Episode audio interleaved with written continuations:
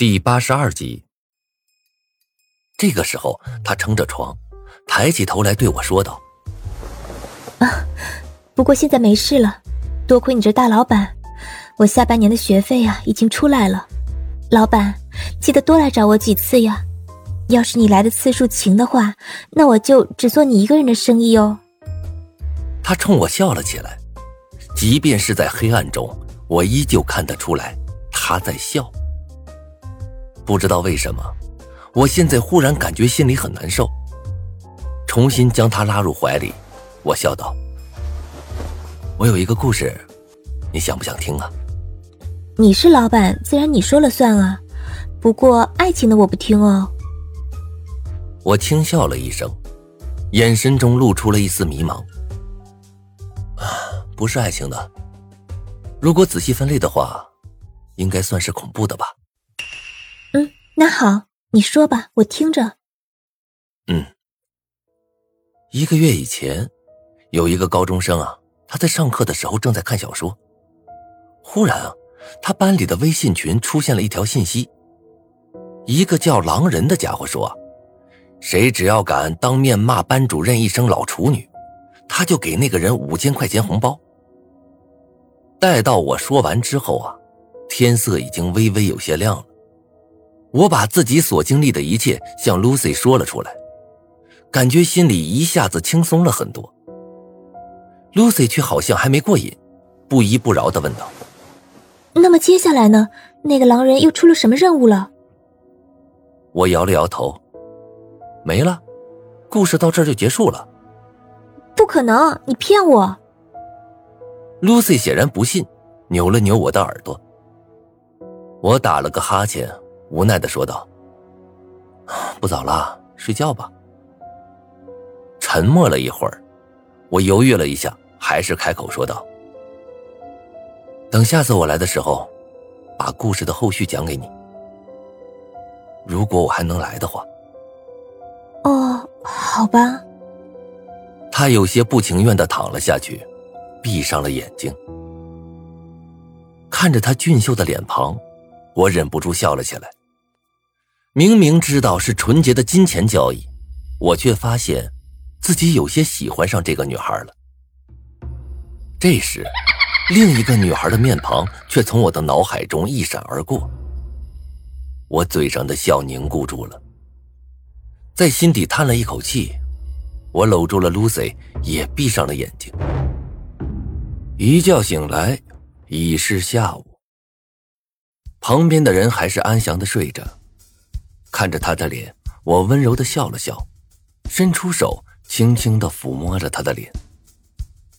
入手处一阵凉凉的，隐隐的有温热感传来。过了许久，我叹了口气，起身走到了洗漱间。洗漱完毕，我穿上衣服，晃了晃他的肩膀，把他摇醒了。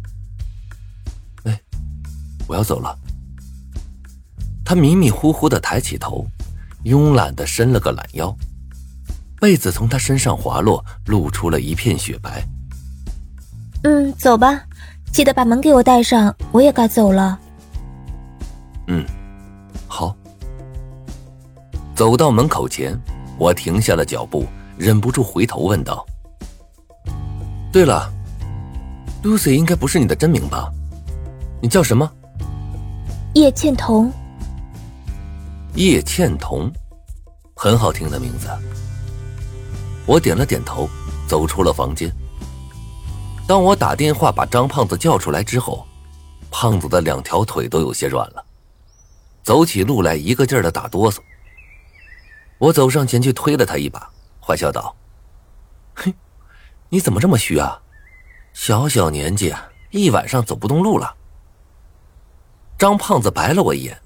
有气无力的说道：“天啊，我现在是真的被榨干了。走，咱们俩先找个地方吃饭去，补充补充体力。”我本来也是这么打算的，一觉醒来肚子都几乎要饿瘪了。结果就在这时，微信群里却又传来了消息。我拿起手机一看，面色顿时有些古怪。张胖子在一旁纳闷道。这什么情况？狼人又发生了？我摇了摇头，不是，是赵成才，这家伙说他有一个消息要宣布，要我们现在去教室找他。张胖子嗤笑一声，摆了摆手：“切，让他滚吧，走，咱们吃饭去。”嗯，我点了点头，也没把这事儿放在心上。赵成才这货能有什么大消息？再说了，什么大消息不能在群里说，非得跑到班里去说呀？我摇了摇头，将手机收了起来，和张胖子走到路边的一家小菜馆。刚刚点完菜，手机却震动起来。我点开一看，是赵成才建了一个语音群，向我们发出了会话申请。犹豫了一下，我点了同意。进去后，我才发现。不光是我，班里大部分人已经都进来了。赵成才，你搞什么鬼？有什么事儿不能在群里说吗？哎哎，什么大消息？赶紧说，老子还赶时间去上网呢。赵成才，说话呀！群里一阵嘈杂的吵闹声，看得出啊，大家对赵成才的这个举动很是不满。自从进了微信群后没几天，学校里的老师就像是遗忘了我们这个班级。不再来给我们上课了，大家也是乐得如此。但是两个游戏之间的间隔时间并不长，一般都只有三四天左右，所以大家都会趁这段时间在外面做自己想做的事儿。赵成才这么一搞，等于是浪费了大家的时间。在同学们的骂声和疑问声中，赵成才终于说话了：“哎哎，大家都静一静啊。”接下来我要说的是很重要，甚至关系到我们能不能逃出这个游戏。我捏紧了手机，等待着接下来赵成才的话。群里顿时安静下来，赵成才沙哑的声音又快速传到了我们耳中：“我告诉你们，我已经发现了谁是狼人，他就在我们班里。”什么？听到这话，我顿时傻了眼。赵成才的这番话顿时在群里激起了千层浪，一时间，同学们又纷纷急切的讨论起来。怎么回事啊？狼人不就是郑新瑞吗？赵成才，你不是在玩我们吧？郑新瑞就是狼人呢！证据呢？证据！都给我安静！我怒吼了一声，顿时将群里其他的声音压了下去。好了，现在你说，狼人是谁？我捏紧了拳头，问道：“今天下午我看到了，在他的手机上有狼人的账号，他就是狼人。之前我们都想错了。”赵成才有些激动的喊道。就在这个时候，我忽然听到屏幕那边传来了一阵轻微的脚步声，大概是赵成才在不断的走动。他是谁？我急切的问道。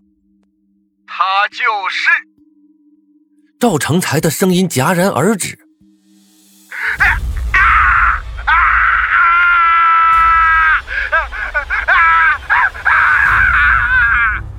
下一刻，屏幕那边忽然传来了一阵凄厉无比的惨叫声。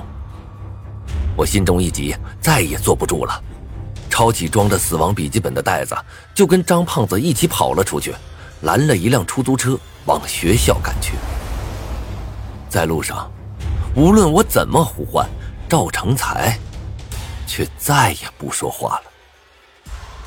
我懊恼的将手机甩到座位上，心中满是后悔。